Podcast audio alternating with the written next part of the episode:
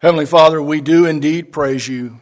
We praise you for your great goodness, for your rich mercy, for your perfect righteousness.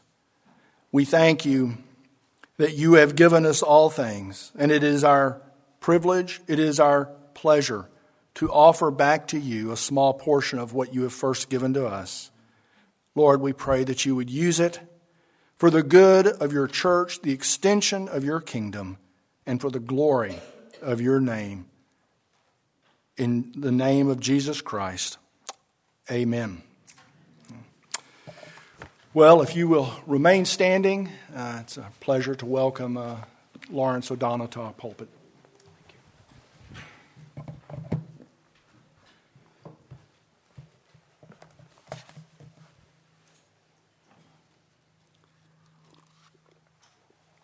Good morning. It's a delight to be here with you.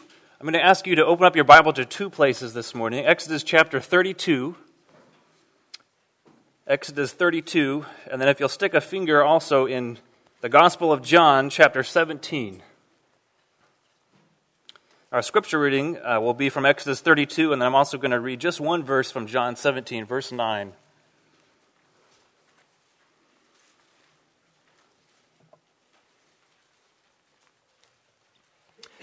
Hear now the word of the Lord. When the people saw that Moses delayed to come down from the mountain, the people gathered themselves together to Aaron and said to him, Up, make us gods who shall go before us. As for this Moses, the man who brought us up out of the land of Egypt, we do not know what has become of him. So Aaron said to them, Take off the rings of gold that are in the ears of your wives, your sons, and your daughters, and bring them to me. So all the people took off the rings of gold that were in their ears and brought them to Aaron. And he received the gold from their hand and fashioned it with a graving tool and made a golden calf. And they said, These are your gods, O Israel, who brought you up out of the land of Egypt. And when Aaron saw this, he built an altar before it. And Aaron made proclamation and said, Tomorrow shall be a feast to the Lord. And they rose up early the next day and offered burnt offering and brought peace offerings.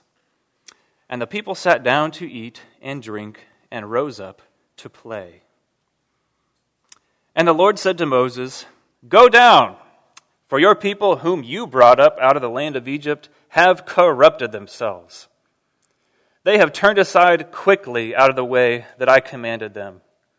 They have made for themselves a golden calf and have worshipped it and sacrificed to it and said, These are your gods, O Israel, who brought you up out of the land of Egypt. And the Lord said to Moses, I have seen this people, and behold, it is a stiff necked people. Now, therefore, let me alone, that my wrath may burn hot against them, and I may consume them, in order that I may make a great nation of you. But Moses implored the Lord his God and said, O Lord, why does your wrath burn hot against your people, whom you have brought out of the land of Egypt, with a great power and with a mighty hand? Why should the Egyptians say, With evil intent did he bring them out? to kill them in the mountains and to consume them from the face of the earth. Turn from your burning anger and relent from this disaster against your people. Remember Abraham, Isaac, and Israel, your servants, to whom you swore by your own self and said to them, I will multiply your offspring as the stars of heaven, and all this land that I have promised, I will give to your offspring, and they shall inherit it forever. And the Lord relented from this disaster that he had spoken of bringing on his people. Then Moses turned and went down from the mountain with the two tablets of the testimony in his hand, tablets that were written on both sides. On the front and on the back they were written. The tablets were the work of God, and the writing was the writing of God engraved on the tablets. When Joshua heard the noise of the people as they shouted, he said to Moses, there is a noise of war in the camp. But he said, It is not the sound of shouting for victory or the sound of the cry of defeat, but the sound of singing that I hear. And as soon as he came near the camp and saw the calf and the dancing, Moses' anger burned hot, and he threw the tablets out of his hand and broke them at the foot of the mountain. He took the calf that they had made and burned it with fire, and ground it to powder, and scattered it on the water, and made the people of Israel drink it. And Moses said to Aaron, What did this people do to you, that you have brought such a great sin upon them? And Aaron said, Let not the anger of my Lord burn hot. You know the people, that they are set on evil. For they said to me, Make us gods, who shall go before us? As for this Moses, the man who brought us up out of the land of Egypt, we do not know what has become of him. So I said to them, Let any who have gold take it off. So they gave it to me. I threw it into the fire, and out came this calf. And when Moses saw that the people had broken loose, for Aaron had let them break loose to the derision of their enemies, then Moses stood in the gate of the camp and said, Who is on the Lord's side? Come to me. And all the sons of Levi gathered around him, and he said to them, Thus says the Lord God of Israel Put your sword on your side, each of you, and go to and fro from gate to gate throughout the camp and each of you kill his brother and his companion and his neighbor. And the sons of Levi did according to the word of Moses. And that day about 3,000 men of the people fell. And Moses said, Today you have been ordained for the service of the Lord, each one at the cost of his son and of his brother, so that he might bestow a blessing upon you this day. The next day, Moses said to the people, You have sinned a great sin. And now I will go up to the Lord. Perhaps I can make atonement for your sin. So Moses returned to the Lord and said, Alas, this people have sinned a great sin. They have made for themselves gods of gold.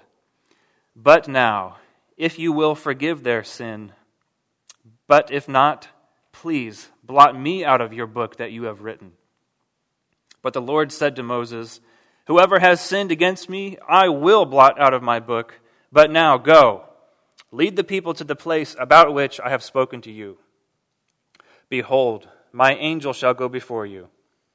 Nevertheless, in the day when I visit, I will visit their sin upon them.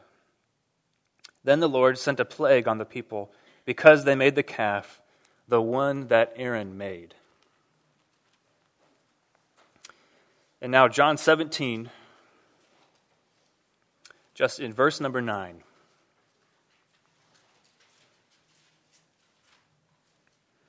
And Jesus uh, says these words, verse 9 I am praying for them.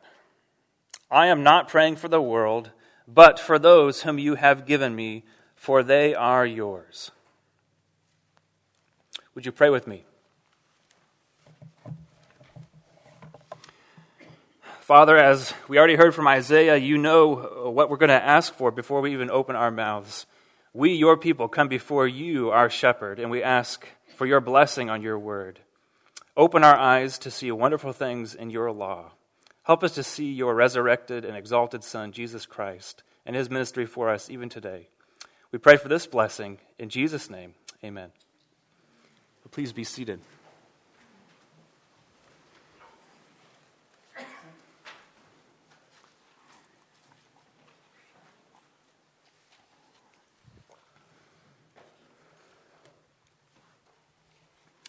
Moses is gone. We don't know what he's doing, and we don't even think he's coming back. It's with these impatient presumptions that Israel prepared herself for what the text calls her great sin, which, by the way, is, is not a common term. This is something to highlight what a bad deal this was in verse 30. When the people of Israel saw that Moses lingered on God's holy mountain, well, you might think that uh, given all of the mighty acts of redemption through Moses, the whole, the whole plagues, the deliverance through the Red Sea, you would think, given all that, that the people would wait patiently for God's appointed mediator to come back from the mountain and deliver God's message. Just before Moses had ascended the mount, the people had confirmed their covenant oath several times. Uh, they said this in chapter 24, verse 7 All that the Lord has spoken, we will do, and we will be obedient. But an anxious 40 days and 40 nights after Moses had gone up the mountain, uh, proved otherwise. Here, the first instinct of God's stiff necked people was mutiny. Up, make us gods who shall go before us, they cried out in verse 1. And it's with no small amount of irony that Aaron complies with the people's request and uses their Egyptian gold to build them an Egyptian like idol. And then once they have this golden god, the people behave uh, like a bunch of drunken Egyptians. It says in verse 6 they sat down to eat and drink and rose up to play. Yes, Moses was gone, but he certainly wasn't dead, and he wasn't up on the mountain on vacation. Instead, we find Moses on the mountain doing one of his most important duties as God's appointed mediator, being the advocate and the, and the intercessor for God's people. Now, as we, we watch this story unfold, we can't help but think, man, if the people had only known what Moses was doing on that mountain, he was there for them. He was receiving God's holy law for them. And like the text says, he was going to bring God's blessing to them. And in fact, even after the people had started doing their thing down below and God had reported to Moses what was going on, Moses doesn't just give up, he continues working for God's people. When God announces uh, his just, grand punishment on this great sin, Moses immediately intercedes. He implored the Lord his God, it says in verse 11, to relent from this awful wrath and to remember his merciful covenant with Abraham, Isaac, and Israel. In verse 13, we read. Even more than this, Moses goes down and then he goes back up on the mountain a second time. But since the people couldn't see Moses with their eyes, they broke their covenant with God and they placed their faith instead in something that they could see a golden calf.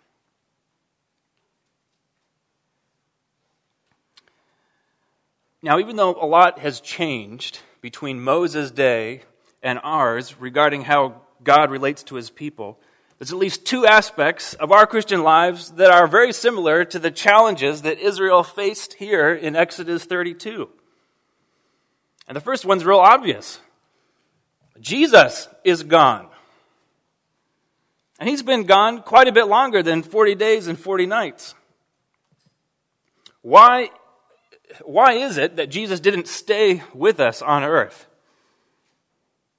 How is it better for us that Jesus left to be with the Father like he said it would when he was speaking in John 16. What in the world is Jesus doing up in heaven anyway? Is he enjoying a nice vacation?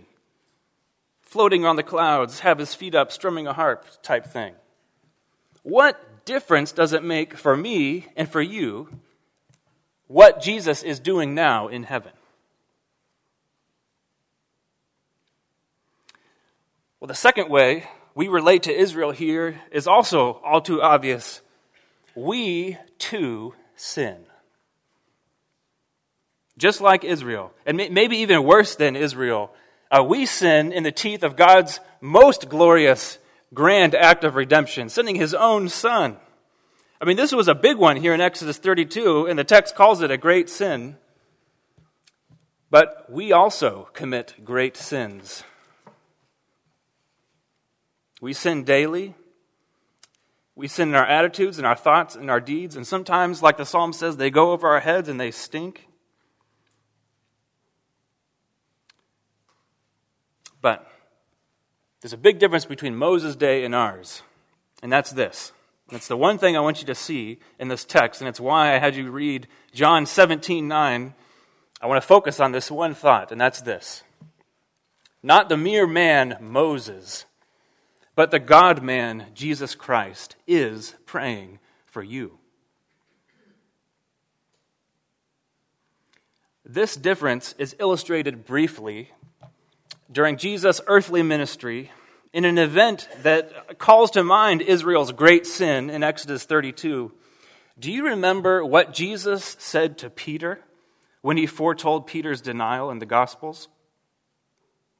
In Luke, in Luke 22, verse 31, uh, Luke writes this Simon, Simon, behold, Satan demanded to have you that he might sift you like wheat. And this is Jesus speaking. But I have prayed for you that your faith may not fail. And when you have turned again, strengthen your brothers. Now, note the difference here.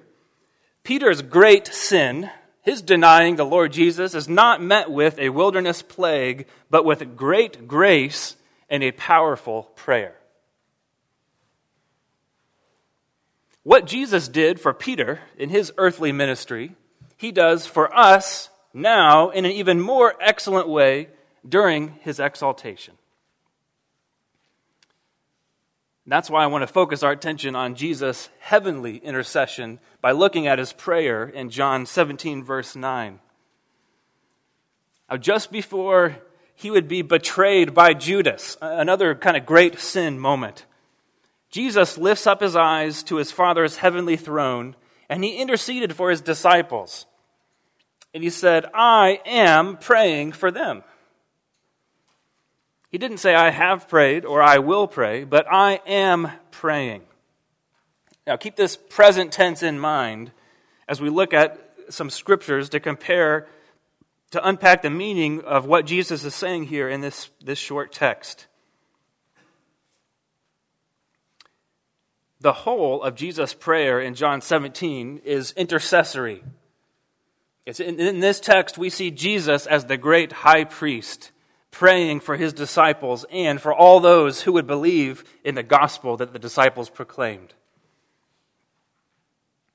So it's intercessory, but it's also proleptic, which is a fancy way to say it's a preview of Jesus' priestly ministry as the exalted Son during the time of his humiliation or his time on earth. Kind of like uh, the glimpse of the Lord's heavenly glory that was given to Moses just before God called him up to the mountain uh, that we read about in Exodus 24. Jesus' prayer here in John 17, it gives a glimpse into the heavenly throne room to show us what he's doing uh, there while we wait for his return here.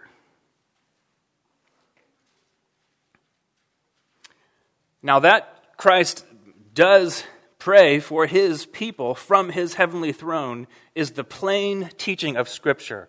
It's not disputed, it's easy to see. And I just want to take you to a few places. Paul states explicitly in Romans 8, verse 34, both where Christ is and what he's doing there. So listen to what Paul writes. This is Romans 8. Christ Jesus is the one who died.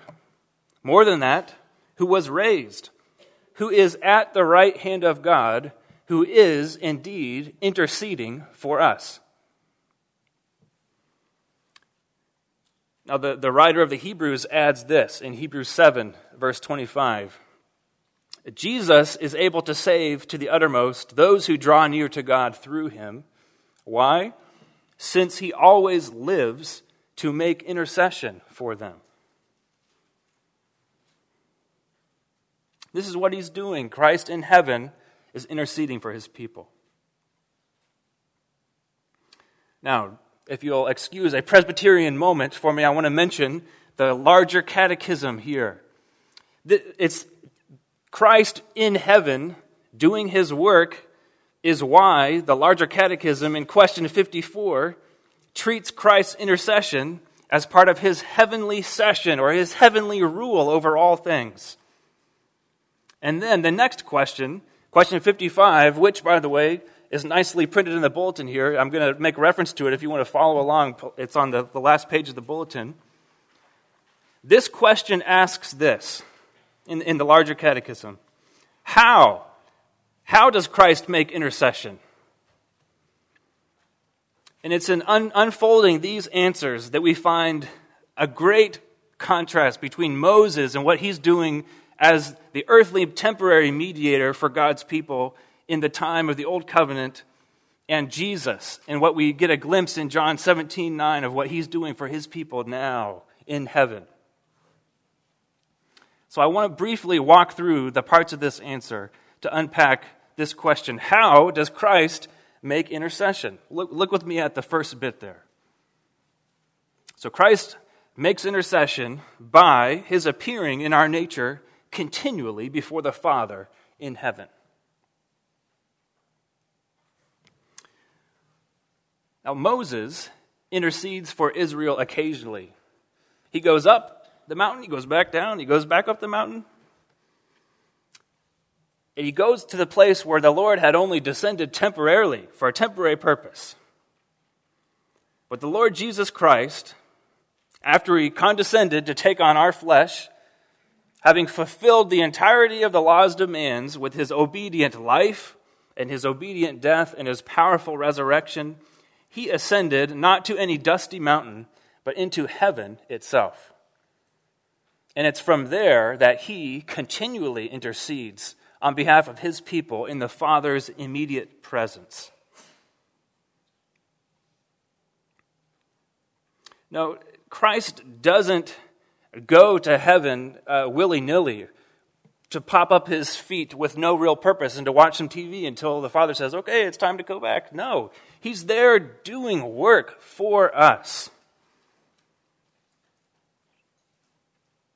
Look, look at the next bit of the answer here. So, appearing in our nature continually before the Father in heaven, in the merit of his obedience and sacrifice on earth, declaring his will to have it applied to all believers. Now, if you remember in our reading, God rejected Moses' offer to give his own life as an atonement for Israel's sin. And more than that, after the great sin, Moses had to lead the people out for uh, an, another ironic Egyptian like punishment. He had to follow behind the angel of the Lord to do that. But here's the difference Christ Jesus himself made purification for our sins. He himself satisfied God's wrath against the sin of his people, and he sat down at the Lord's right hand. This is why at the opening of his great prayer in John 17, Jesus prays, I glorified you on earth, having accomplished the work that you gave me to do. It's done. If you remember Moses' second prayer in our story, he, he goes back and says, Perhaps I can make atonement. This perhaps from Moses, it gives way to Jesus' cry on the cross. It's finished. It's done. There's no more perhaps about it. The work of redemption wasn't given to Moses or any of the other prophets. Jesus accomplished all of it. He drank the cup of wrath down to its very dregs. There's no need to lead the people back out for another desert like punishment. Because Jesus did it all, it gives him the grounds to say, I am praying for them. I, me, I did it. It's because Jesus merited the salvation for his people that gives him the prerogative to apply all his benefits to them, and he does it in his prayers for them. Moses didn't earn anything for God's people. He didn't give any benefits out of his supply, whatever that would have been, uh, to God's people. Jesus accomplishes everything for his people, and he applies all of his benefits to them. You could say it like this Jesus not only lived for you and died for you and rose from the dead for you, all things that we rightly remember all the time, but he also ascended into heaven for you. He sat down at God's right hand for you. And from his heavenly throne, he prays for you. And it's by and in and with these prayers that he dispenses all of the benefits of salvation to you in his spirit. Now, why am I talking about benefits? Well, because the next part of the answer in the larger catechism goes into what are these benefits? What are you talking about? Okay, look, look with me at the next part of the answer here. So, have it applied to all believers. And here's the first one answering all accusations against them. Answering all accusations against them. Now, think of Moses again. Look, back on the mountain, Moses couldn't answer any of the Lord's accusations against Israel's great sin. The best he could do was appeal to the Lord's mercy. Remember your covenant faithfulness, Lord, is what Moses prayed. Ah, but when we sin, as uh, excuse me, John writes to us, 1 John 2, when we sin, we have an advocate with the Father Jesus Christ the righteous. His feet are planted on the Father's throne. And he's like the lawyer of lawyers who has never lost a case. And he has home court advantage. He can't lose a case, for all his answers against justice, all the accusations, are answered in full by his own life. Paul says it like this Who shall bring any charge against God's elect? He writes in Romans 8. It is God who justifies. Who is to condemn? Christ Jesus is the one who died, and again, more than that, who was raised, who is at the right hand of God, who indeed is interceding for us. Not even Satan nothing. No man, not your own sins, past, present, or future, nothing can undermine the power of Christ's heavenly intercession for us.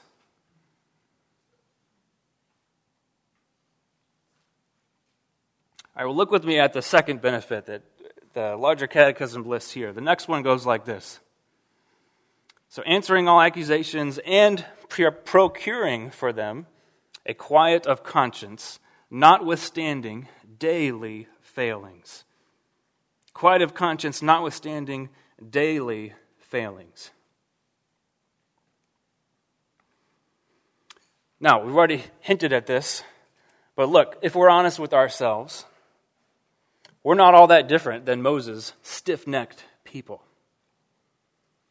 Even though we believe the gospel, we sin daily against God's holy law. Maybe sometimes our sins appear in more respectable forms. Maybe we're not building golden gods. I hope we're not. That's pretty weird.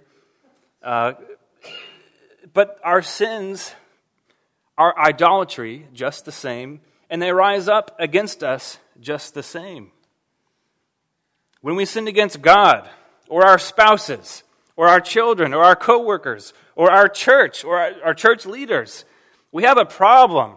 Our conscience won't let us off the hook. Something inside happens, and our hearts can't find rest. You know, we're, we're, this is just obvious, but it's all throughout Scripture. You know, stuff happens. Think of Cain. Was his conscience quiet when the Lord asked him, Hey, Where's your brother Abel? Or think of Achan. You think his heart was at rest when he hid the devoted things under his tent? And even Moses, uh, the character from our story, you think he could sleep well at night after he murdered the Egyptian? Or David, great King David. Was he f- full of joy in the Holy Spirit after murdering, murdering Uriah in order to satisfy his own burning lust for Bathsheba? Well, now think of yourself. Every time you sin, you got a problem. Your conscience talks to you. Sometimes you feel it right away. If you just explode in anger, maybe, you realize immediately, man, that was wrong. I shouldn't have done that. Or you choose to go satisfy some lust, and you know when you do that, the satisfaction, it's always mixed. There's always guilt and shame mixed with that. Choosing to give in, to do something you know you shouldn't do, but you did it. Well, so how do we find rest? How do we get this benefit, quiet of conscience, in the face of daily failings? Well, we can't. And certainly Moses can't. Only the Lord Jesus can, the exalted, resurrected, and ascended Christ. Only He has the power to give it. The writer of the Hebrews uh, gives the logic that applies here in a contrast that he draws between Moses' day and ours in Hebrews 9. Hebrews 9, starting in verse 13. He writes the Old Covenant like this If the sprinkling of defiled persons with the blood of goats and bulls and with the ashes of a heifer sanctifies for the purification of the flesh, how much more will the blood of Christ, who, through the eternal Spirit, offered himself without blemish to God, purify our conscience from dead works. Purify our conscience from dead works to serve the living God. When there's a breach of God's law, the only solution to the loud cry of the guilty conscience that comes is to repair the breach. There's no other way to do it. You can't ignore it, you can't run away from it, it comes back. Well, how do you repair the breach? Well, when the just demands of the law are fulfilled, the conscience has no more grounds to speak out. The blood of Christ, which he gave for us, it's the only ground on which we can stand to silence our guilty conscience. And in Jesus' prayers for us, we find him commanding our conscience to be still, just like he commanded the wind and the waves to obey him.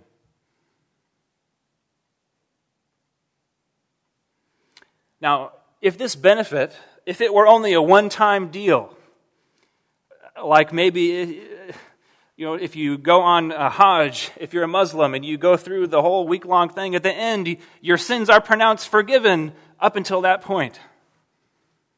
Now, if that were just a, a one time deal that Jesus gave us, that would be awesome, but still, man, I sin a lot. That's not enough. Remember that present tense in Jesus' prayer I am praying for them. Jesus' prayers, his intercession for us, it's active and it's ongoing and it's powerful. You know, that thing that you feel when you choose to sin and you get into sins, sometimes sins compound into other sins and it gets pretty ugly. And there's a power there, and it feels like uh, whether it's shame or guilt, you you get stuck and you feel like you're in a chokehold. Well, the perspective that the scriptures give us say that that power, it's a caricature of power. Your sin and your guilt is no match for the omnipotent Son, his once for all sacrifice, and his heavenly prayers. They're powerful. All right, moving on to the next benefit listed here. So, after notwithstanding daily failings, access with boldness to the throne of grace. Now, you got to understand this Jesus doesn't just pray for you merely that your conscience may be quieted for your own sake. He does so also to open up the doors of the heavenly throne room to you, and by means of your prayers, to draw you up to where He is, seated at the Father's right hand. You know, this is an amazing grace. And don't take my word for it, it's too amazing. It sounds crazy. The writer of the Hebrews says it this way in Hebrews 4, starting in verse 15. For we don't have a high priest who is unable to sympathize with our weakness, but one who in every respect has been tempted as we are, yet without sin. Now here it is. Let us then, with confidence, draw near to the throne of grace, that we may receive mercy and find grace to help in the time of need. The people of Israel, the reason why Moses was up on the mountain is they were too freaked out. They said, No, Moses, we don't want to talk to that thundering, uh, holy God. You go talk to him for us. And here we have an invitation to the throne of thrones. This place of terrible judgment and fear and dread is for us a throne of mercy and grace. And when this throne is approached humbly and frequently, and even as the, the text here says, boldly, boldly, why? Well, because our elder brother, who is seated on this very throne, invites us into his presence and even prays for us from there. This throne is a place of intimate fellowship with God and a place of mighty power. It's the place to do battle against that caricature power of sin that you feel. Take it to the throne room. And just like Moses' mountain, it's here. This is the place where God promised to meet with us. He asks us to come meet with him here. And it's a place where we may implore the Lord in the name of Christ for anything, as Jesus taught us to pray in the Gospels. We would be fools to not make use of this great benefit early and often. Fathers, are you leading your family into this throne room together? If you want intimacy with God, start here. We've got to move on to the, the last benefit listed here. So, access with boldness to the throne of grace, and then this last one and acceptance of their persons and services. Persons and services. What does this mean? Jesus' prayers for his people, they're comprehensive in scope. Sure, he prays about your sins, but that's not the only thing. It's bigger than that. Jesus' prayers guarantee God's acceptance of who you are, excuse me, before God, who you are or your person, and what you do for God or your services. Now, just briefly, with respect to your person, maybe you could say it like this Jesus' prayers for you go from the top of your head down to the very depths of your soul. Because of Christ's intercession, God accepts you as you, all warts and all. God accepts you when your faith is burning hot or when it's not. God accepts you whether you're young and in full of the vitality of youth or whether you're old and not so full of the vitality of youth. Because of Jesus' intercession, God the Father accepts you when others are ashamed of you maybe even when you're ashamed of yourself. The same God who created you, created this world that you live in, breathed life into you, now in Christ prays for you, lifts up your downcast soul into the heavenly places, adorns you with the robes of righteousness, and tells you in Christ's prayers for you, Welcome to my family. Welcome.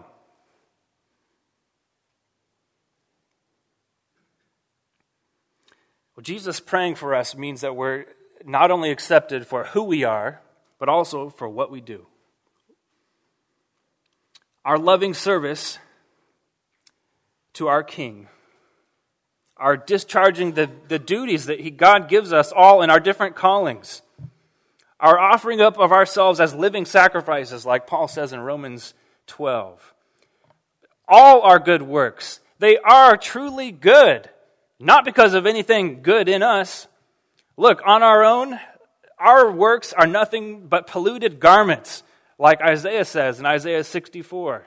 But because Jesus prays for us, the Father accepts in, the Father delights in, and He even rewards our good works. The very works that He Himself prepared for us. For we are His workmanship, says Paul in Ephesians 2:10, created in Christ Jesus for good works, which God prepared beforehand that we should walk in them. The Father created you to glorify Him in your service to Him, and the Son prays for you so that your service is acceptable in the Father's sight.